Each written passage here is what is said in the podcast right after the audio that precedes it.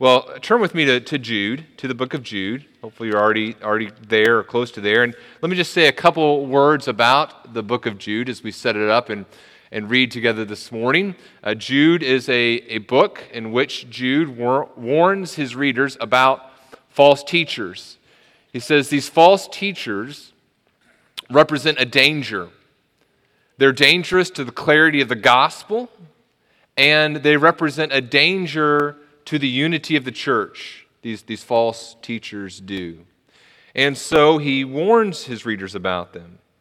And another thing that I want you to notice, we're looking at verses 20 and 21 this morning, but as you, as you look at these verses with me, I want you to notice the, the Trinity. You know, this morning we've sung several songs that you could not sing if you did not believe in God the Father, God the Son, and God the Holy Spirit. Our, our faith is not just a faith in some vague deity, it's a faith in the triune God. And as we look at these verses, we see the triune God at work.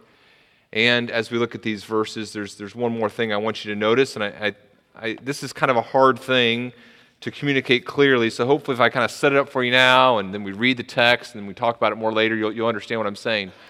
In these two verses, there's, there's one main command, one verb that's, that's imperative, one instruction, and it occurs in verse 21. It's keep yourselves in the love of God. Okay, that's, that's the main thing. That's the main command. Hold on just, just a second here. That's, that's the main command. Now, there are three other verbs in these two verses that are, that are participles. They, they kind of explain what's meant. So if you, if you look at the text, you'll see you're to be um, you're to be building, you're to be praying, you're to be waiting. Okay, but all those things, all those verbs are, are kind of describing how you fulfill that main command. So the main command, keep yourselves in the love of God, and then three instructions to how to do that. You're, you're building yourselves up, you're praying to the Holy Spirit, you're waiting for the mercy of our Lord Jesus Christ. Hopefully that comes through clearly as we walk through this passage together. But I want, as we, as we read it, I want you to see okay, the, the triune God is at work here, and there's one instruction and, in three ways that we fulfill that instruction. So that's, that's a little bit about Jude, a warning against these false teachers as we come to, to this passage. Jude has just warned his readers about the, the characteristics of these false teachers. In verse 16, he says they're grumblers, they're malcontents, they follow their own desires, their own sinful desires, they're loudmouth, boasters, they sh- they're showing favoritism to gain advantage. And then we come to verse 17. And if you'd stand with me in honor of God, if, if you're able to, if you'd stand with me as we read, uh, we're looking at verses 20 and 21, but I'm going to start back in verse 17. And so, for his, his, the first time, Jude turns his attention more to the readers and how they're to respond. So he's described the false teachers, and now he begins to talk about their response. Verse 17. But you must remember, beloved, the predictions of the apostles of our Lord Jesus Christ. They said to you, In the last time there will be scoffers, following their own ungodly passions. It is these who cause divisions, worldly people, devoid of the Spirit. And then we come to verse 20 that we're looking at this morning. But you, beloved, building yourselves up in your most holy faith and praying in the Holy Spirit, keep yourselves in the love of God, waiting for the mercy of our Lord Jesus Christ that leads to eternal life. Then, verse 22 and have mercy on those who doubt, save others by snatching them out of the fire. To others, show mercy with fear, hating even the garment stained by the flesh. You may be seated. May God encourage us through the reading of His Word this morning. And Heavenly Father, we do ask that you would help us to be united in our worship of the triune God. You'd help us to be kept in your love by your sustaining power and by the Spirit working through us as we do the things you've called us to do to walk in obedience. We pray this in Jesus' name. Amen.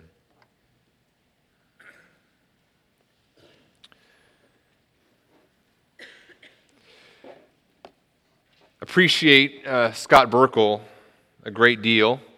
I, I, first met Scott maybe almost 20 years ago.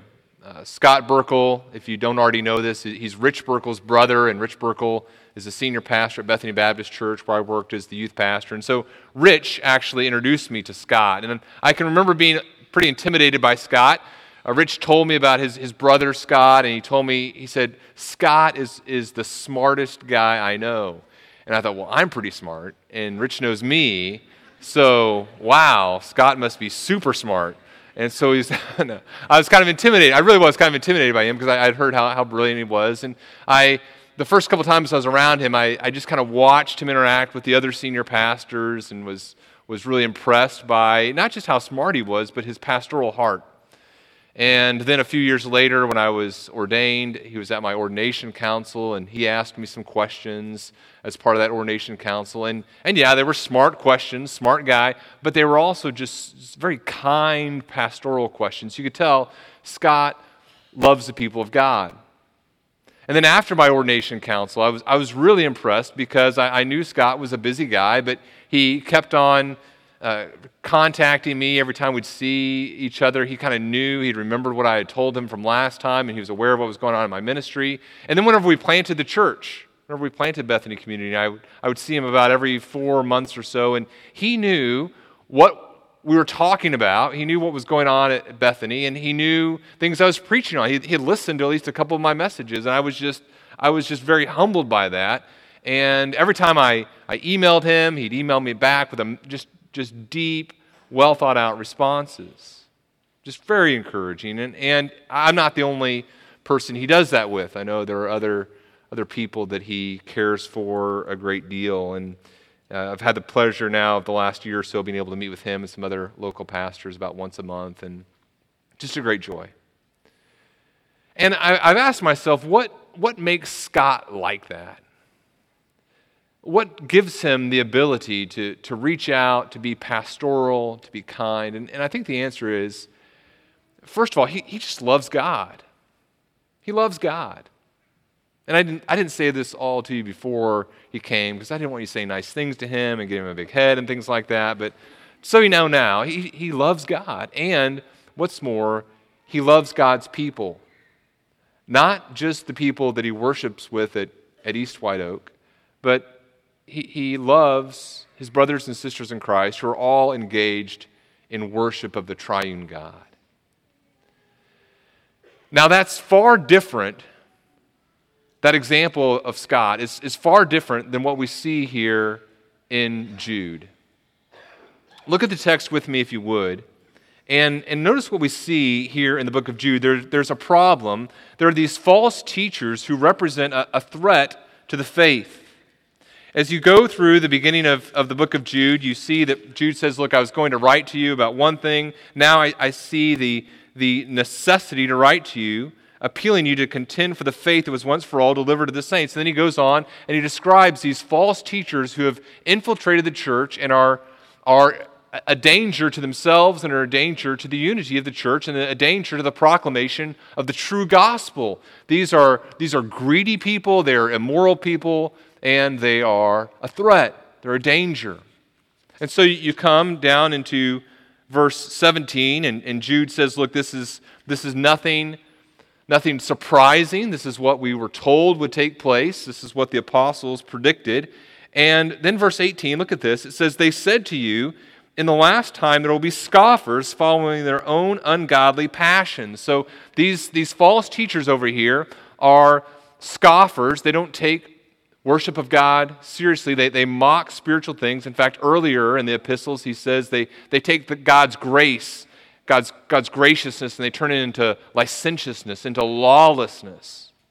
So they're, they're scoffers. They don't take worship of God seriously, they don't hold him as holy. And then he also says, it's, they're following their own ungodly passions, so they're pursuing actions that are, are ungodly. They're, they're acting in an ungodly way these false teachers. And then this is very interesting. Verse 19 it's these, these false teachers, it's these who cause division. Worldly people devoid of the Spirit. Jude is saying, You're going to notice in the church two groups of people.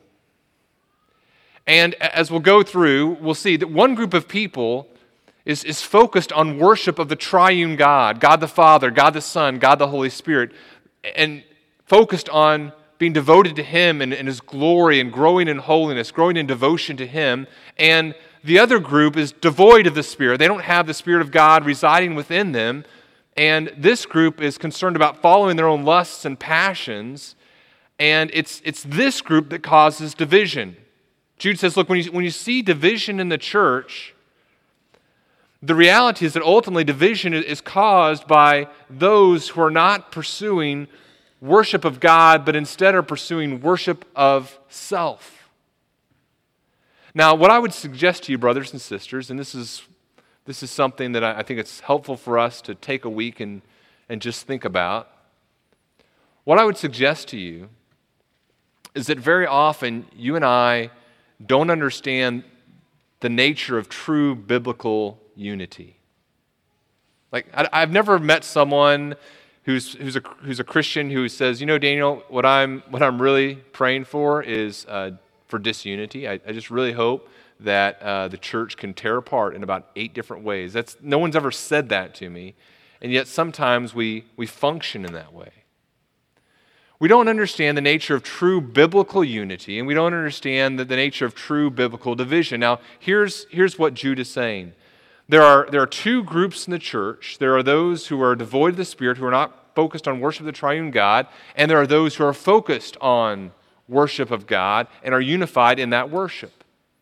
Now, the problem that we have, first of all, is sometimes we're, we're united on the wrong things. Okay? And sometimes we're, the other problem is we're divided on the wrong things. So we have, we have a group of people who are all who are all believers, who all are worshiping God the Father, God the Son, God the Holy Spirit. They've placed their faith in Jesus Christ alone for their salvation, and they're, they're finding divisions within themselves. Maybe divisions over, over politics, or divisions over parenting philosophies, or division o- over medical choices that, that a person makes about this type of doctor or that type of doctor, divisions over um, uh, how they um, how they handle their, their finances. They're, they're, they're finding division and they don't have the unity that God calls them to have. And similarly, sometimes we see people united with people that they shouldn't be divided. Uh, you, they shouldn't be united with because they're people who don't worship the triune God. They're not that they're not can't be friends with them, but they're united in worship whenever they're not worshiping the same God. The presence of discord, the presence of division should cause you and it should cause me great sorrow. When we encounter division and discord within the church, when we've encountered discord and division between our church and other churches, that should trouble us deeply.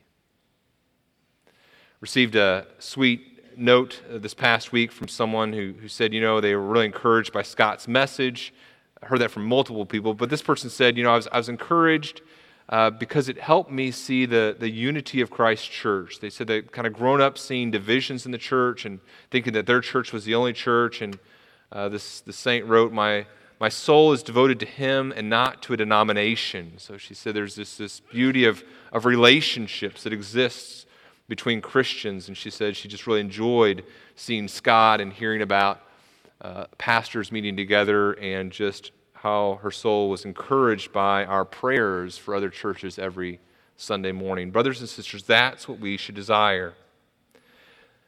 Division is bad. Jude recognizes that. These false teachers are a danger because they, they, they damage the clarity of the gospel and they, they sow division as they pursue self worship. So if division is bad, disunity is bad, what's the answer? What's the answer to disunity? Is it just to be nice to everyone? Is it to just make promises, not to say bad things about anyone ever? How do we achieve true biblical unity with people who, quite frankly, can drive us crazy sometimes? How do we do that? Here's what Jude tells us. Here's the main idea that I want us to see together this morning. keeping yourself in the love of God unites Christ's church and protects us from the danger of division. As Jude talks about divisiveness and how these, these false teachers are those who cause division, he says, look, you need, the response to that is you need to keep yourself in the love of God.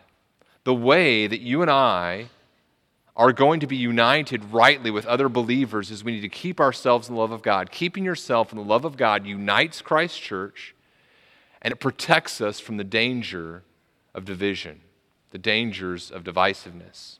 So, what I want to do, I want, I want to look at that main instruction first that we encounter in verse 21, the first command, and then we're going to look at the ways that we are obedient to the, the command, kind of those other uh, verbs that are in these two verses. So, first of all, here's the command keep yourself in the love of God. That's in verse 21.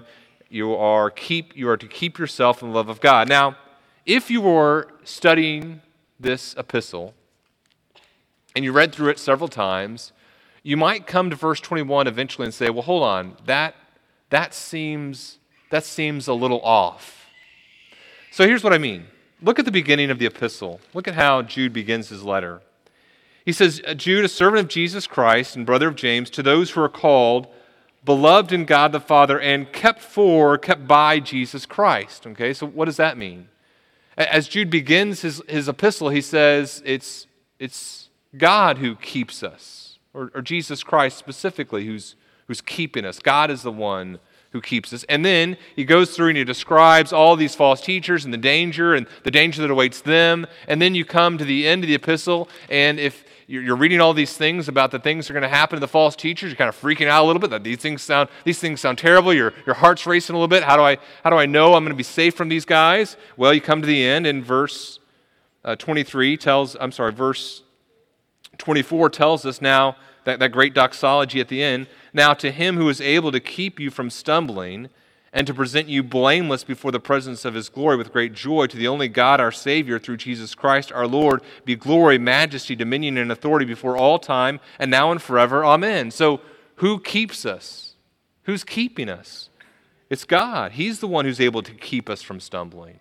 He's the one who's able and will keep us from falling into heresy, into apostasy, into immorality. So you begin the letter, you end the letter with God's sustaining, keeping us, right? God's sovereign power keeping us. It's what we see in Romans 8 as well. You come to Romans 8 and it talks about how God is the one who predestined us. He called us. He justified us. It's, it's the ones He justified, He also glorified. And so we can come to uh, the end of chapter 8 of Romans 8, I'm not, and we can say this I'm sure that neither death, nor life, nor angels, nor rulers, nor things present, nor things to come, nor powers, nor height, nor depth, nor anything else in all creation will be able to separate us from the love of God in Christ Jesus our Lord. Now, how can we be confident that we won't be separated from the love of God? Well, because it's, it's God who called us, God who chose us, God who is eventually going to glorify us. So, if the letter begins and ends with this idea that it's God who's keeping us, why is there this instruction for us to keep ourselves in the love of God? Any ideas? It'd be really helpful because I'm not totally sure. No. Here's, here's what's going on here. What Jude is doing is he's de- uh, describing a response by believers after God has worked within them, a real response that is required by those who have had their hearts change. And so, those of us who have been transformed by God, by God's grace, are going to have this type of response. We are going to pursue obedience to this command to keep ourselves in the love of God, even as we have confidence that it's God who called us, God who's going to sustain us, and God who's going to keep us in his love. It's like Jesus said in John 15, verse 9 As the Father has loved me, so have I loved you. Abide in my love. If you keep my commandments, you will abide in my love, just as I have kept my Father's commandments and abide in his love. This is where we find our unity, brothers and sisters. We find our unity abiding in the love of God the Father through the empowering work of the triune God. And so often we are tempted to find our, our unity in our, our hobbies and our affinities you're kind of the same age as me, and so I, I, I, kind of identify with you and I find unity with you. And those, those people that are a little older, those guys don't know what's going on, so I don't, I don't have the same unity with you with them that I do with you. Or they're younger than me, what do they know? And so I don't have the same unity with them as I do with you. Or, or those people, their politics is just wacky, and so I have greater unity with you because we think the same way, or we're from the same socioeconomic background. We have the same hobbies. And it's easy sometimes to mistake affinity for unity. Easier things to talk about. I was just in the, in the hallway, and, and uh, someone who was coming out of Five Points, uh, not, not a part of our church, but saw me wearing a, a Garmin running watch. He said, hey, that's a, that's a Garmin. And all of a sudden, we're talking about, all of a sudden, we're talking about running, right? Now, if that's the person that I have the most unity with this morning, on a Sunday morning when, I, when I've come to worship the triune God, there's a problem, right? Our unity isn't found in our affinities. Our unity, Jude is telling us, is found in our worship of the triune God.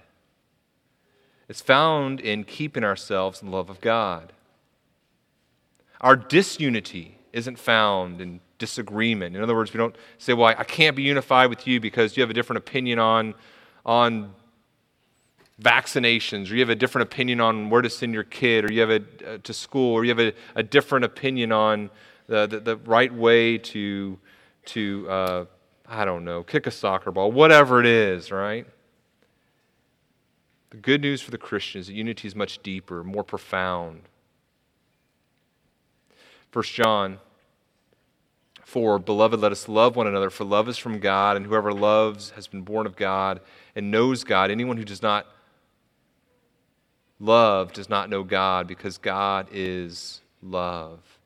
And so we've come to know and to believe that the love that God has for us, God is love, and whoever abides in love abides in God, and God abides in him. So we, we know that we're in God as we have this, this, this desire to love one another and to be truly unified, and that unity begins as we're obedient to this command to keep ourselves in the love of God, to keep ourselves in the love of the triune God without Father, Son, and Holy Spirit, this type of love that God calls us to abide in is impossible.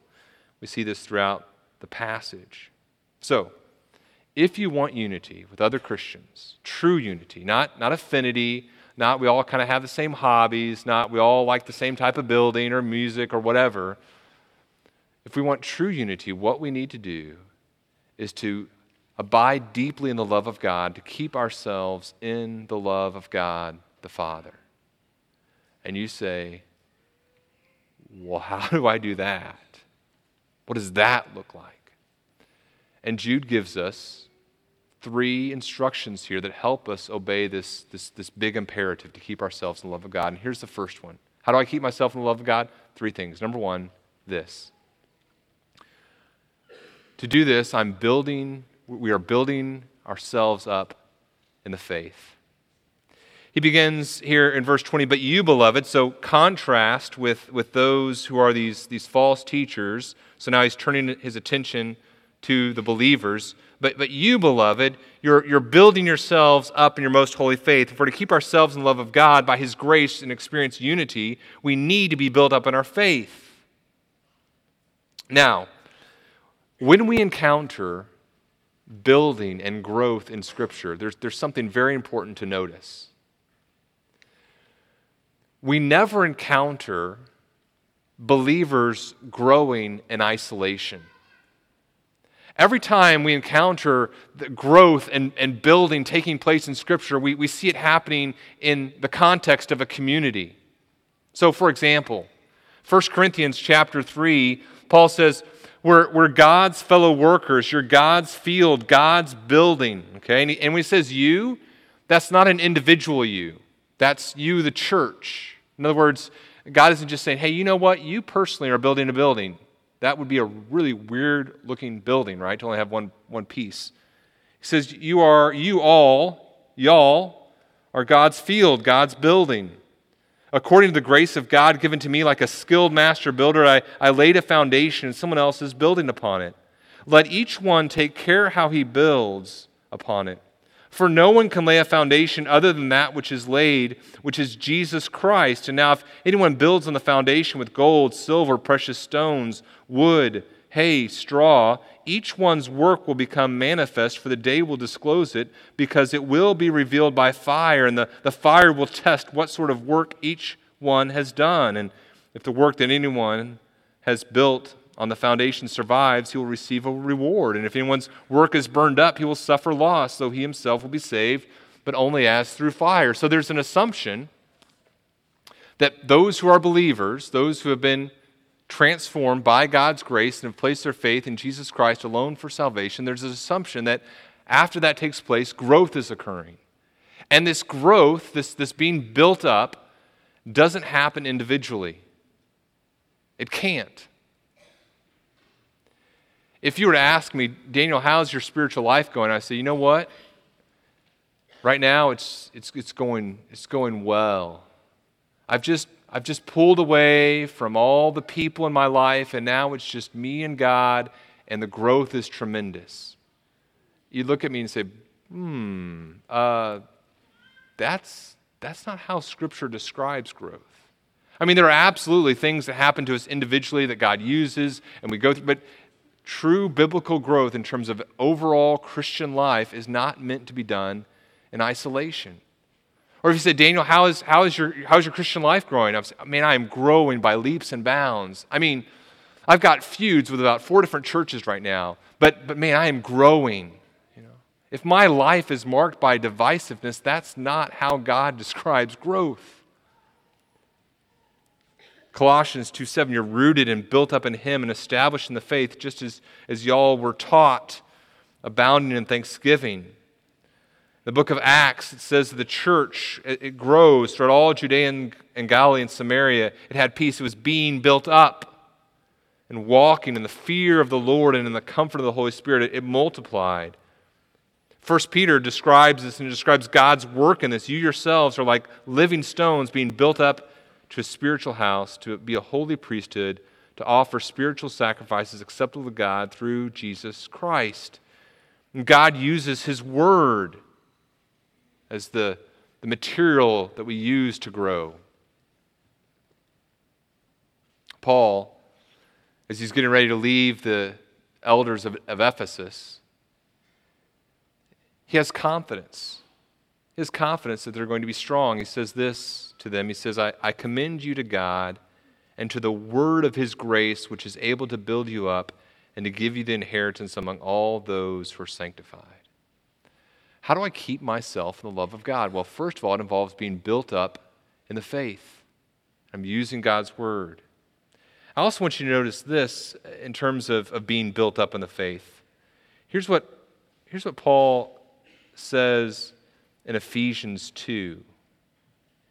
And as you look at Ephesians 2 and the idea of building, notice how all members of the Trinity are involved in this building up.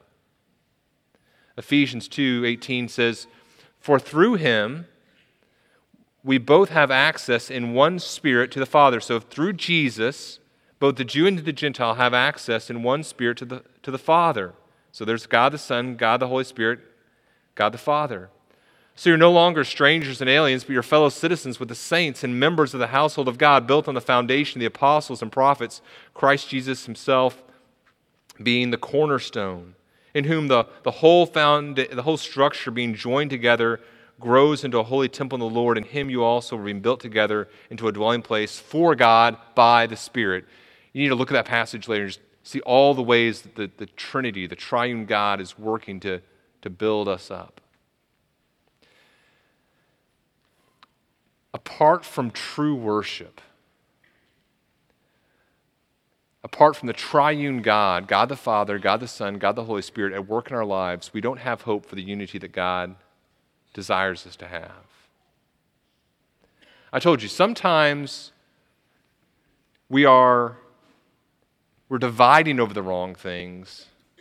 In other words, we're taking other people who are also worshiping a triune God, the triune God, and we're dividing with them. But also, I would say this sometimes we're uniting with those who aren't devoted to worship of the triune God through faith in God the Son. alone for salvation. In fact, a few years ago, there was a, a situation where a, a, prominent pastor who preaches and teaches orthodoxy, been very helpful in many ways in, in my spiritual growth at, at, times. But this pastor held a, a conference and, and invited a, person who had a, a, different understanding of, of who God was to this conference. And it was a, person who had a, a uh, heretical understanding of the Trinity. They, instead of saying God the Father, God the Son, God the Holy Spirit, they said, well, God's kind of manifested himself in different, different ways throughout history. Sometimes as the Father, sometimes as the Son, sometimes as the Spirit which, as we've talked about before, is a, a very uh, harmful way to understand biblical teaching. Remember, we, we talked about how the scriptural teaching is that there's one God. This is from Wayne Grudem. His, his good definition of this is he looks at the, the biblical teaching of the Trinity. There's one God who eternally exists as three persons God the Father, God the Son, and God the Holy Spirit, and each person is fully God. Okay? So, one God who eternally exists as three persons God the Father, God the Son, God the Holy Spirit, and each person is fully God. So, anyway, this, this teacher that this other pastor invited to his conference didn't have that understanding of, of who God is. And, and other Christians said, Well, what are, you, what are you doing? You can't invite this guy. And they encouraged him to, to repent of that, to, to turn away from inviting this. Why would they do that if we, if we want unity? Because our unity has to be based upon our common faith. We're building ourselves up according to God's word with this deep unity as we have a shared worship of the triune God. How do I keep myself in the love of God? I'm being built up in the faith with other believers through the Word of God, through the Spirit working through His Word. Number two, another way I keep this command is I'm, I'm praying in the Holy Spirit. I'm praying in the Holy Spirit. I keep myself in the love of God first by building, now through praying. And this is impossible without the work of the Holy Spirit. And remember, Doug, as he was praying this morning, what, what did Doug pray?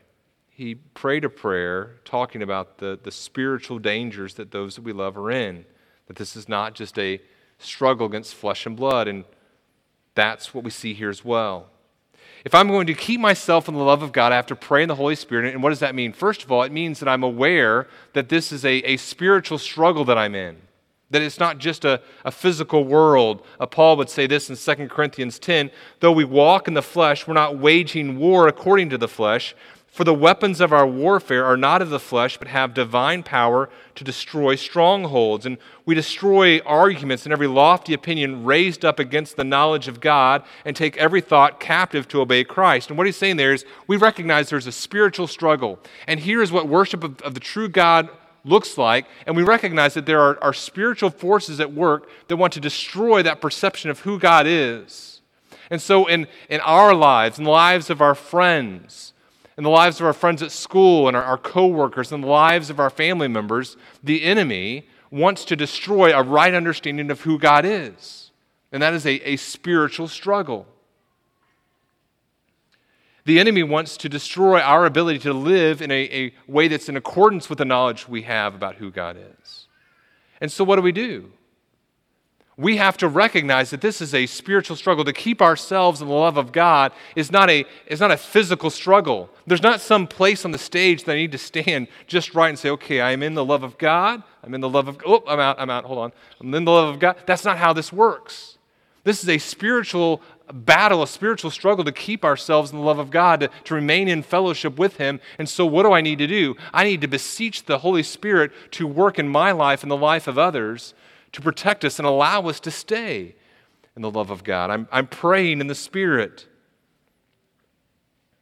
Ephesians 6 tells us this as well. We don't wrestle against flesh and blood, but against the rulers, against the authorities, against the cosmic powers over this present darkness, against the spiritual forces of evil in the heavenly places. And so, what do we do? We, we pray spirit fueled prayers.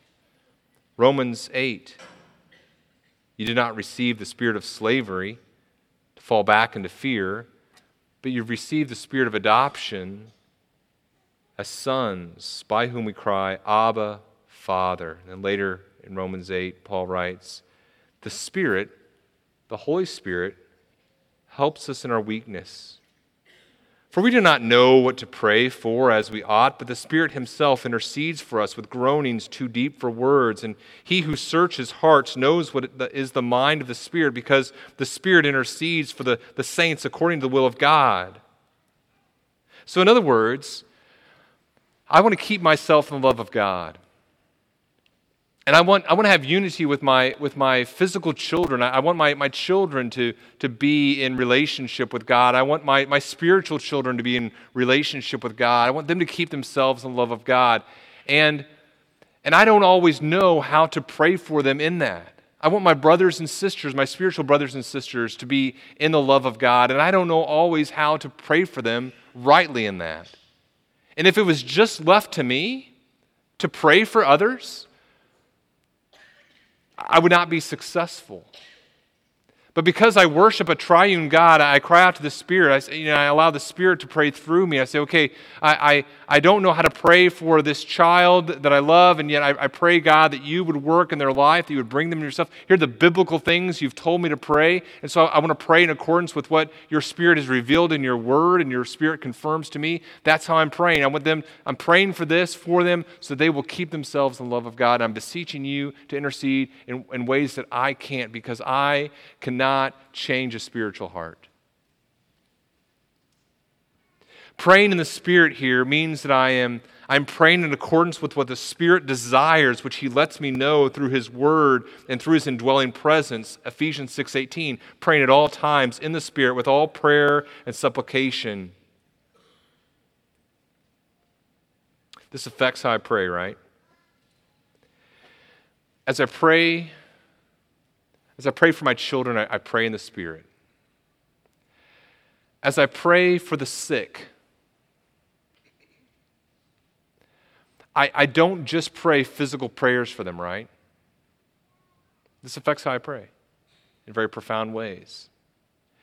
As I pray for a person who's, who's sick or who's, who's suffering, I, I, pray for them. I say, okay, Father, I, I do pray for their physical healing. I pray that you would physically heal them so that they would have the ability to continue to glorify you and proclaim your glories. I, I pray for that absolutely. And I pray for your, your peace, your physical peace upon their life. But Father, here are some other things I pray for them. I pray that the person who is sick, I pray this in the Spirit, I pray because it's according to the will of God. I pray that this person who is sick right now would have a greater understanding of the riches of the inheritance of the saints through faith in your Son Jesus. Father, I pray that you would protect this person who is suffering from bitterness, the bitterness that could, could choke out their ability to respond in a God glorifying way. Father, in the Spirit, I'm praying that I'm praying that their family members would be protected from bitterness.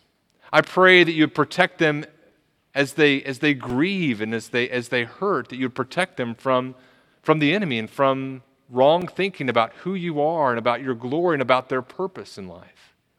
I'm praying those things. Why? Because I want them to be kept in the love of God the Father. And I cannot do that apart from the Spirit working His work through, his, through the, the prayers of His saints to do the spiritual work that only He can do. And that's where true unity can be preserved and protected. I'm praying for marriages, and I'm not praying just that they, they have a happy marriage and, and never have any sorts of, of uh, hard times in their life physically, but I'm, I'm praying that the marriages in, in our church and my marriage would continue to be a, a marriage in which the love of God is, is, is manifested, and both parties are keeping themselves in the love of God so that they can be a, a powerful testimony to the people who need to see what Christ's love for his church looks like.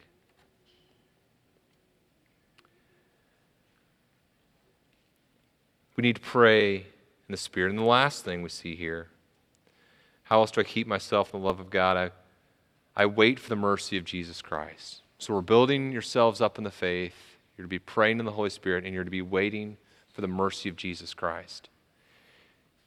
He writes, Keep yourselves in the love of God, waiting for the mercy of the Lord Jesus Christ that leads to eternal life. Now, what does this mean? It means that those who are going to keep themselves in the love of God are aware that there's a coming day of judgment. You see, the scoffer is not thinking about the day of judgment. The false teacher is not thinking about the day of judgment. The false teacher is thinking about the pursuit of their own pleasures and self worship. That's what the false teacher is thinking about. The person who's being kept in the love of God is aware that there is a day of future judgment, a judgment that they deserve to experience. Uh, Zephaniah 3:8 says, "Wait for me declares the Lord for the day when I rise up to seize the prey for my decision is to gather nations, to assemble kingdoms, to pour out upon them my indignation, all my burning anger, for in the fire of my jealousy all the earth shall be consumed. And so, for those who have decided to, to turn from worship of the living God and to pursue their own worship, there's a coming day of judgment. And the person who's kept in the love of God recognizes that, and they also recognize that some people are going to experience mercy instead of judgment because someone else has merited that mercy for them. Titus 3:5 He saved us not because of works done by us in righteousness but according to his own mercy by the washing of regeneration and renewal by the Holy Spirit 1 Peter 1 3, Blessed be the God and Father of our Lord Jesus Christ. According to his great mercy, he has caused us to be born again to a living hope through the resurrection of Jesus Christ from the dead. And what that means is that those who are part of, of God's people live in anticipation of a day of future mercy. You want to keep yourself in the love of God, you need be, to be a person who is waiting for the coming mercy of the Lord Jesus Christ a person who lives in constant awareness I am a person who is going to receive mercy that I did not merit. And that changes the way, as we think about that future, that changes the way that we live in the present. Talks about in, in Scripture, in Luke chapter 2, two older saints, uh, Simeon and Anna, both of who are, are said to be both of whom are said to be waiting for the consolation of Israel and for the redemption of Jerusalem. Joseph of Arimathea is described as a man who was looking, waiting for the kingdom of God. Do you yearn for unity within Christ's church?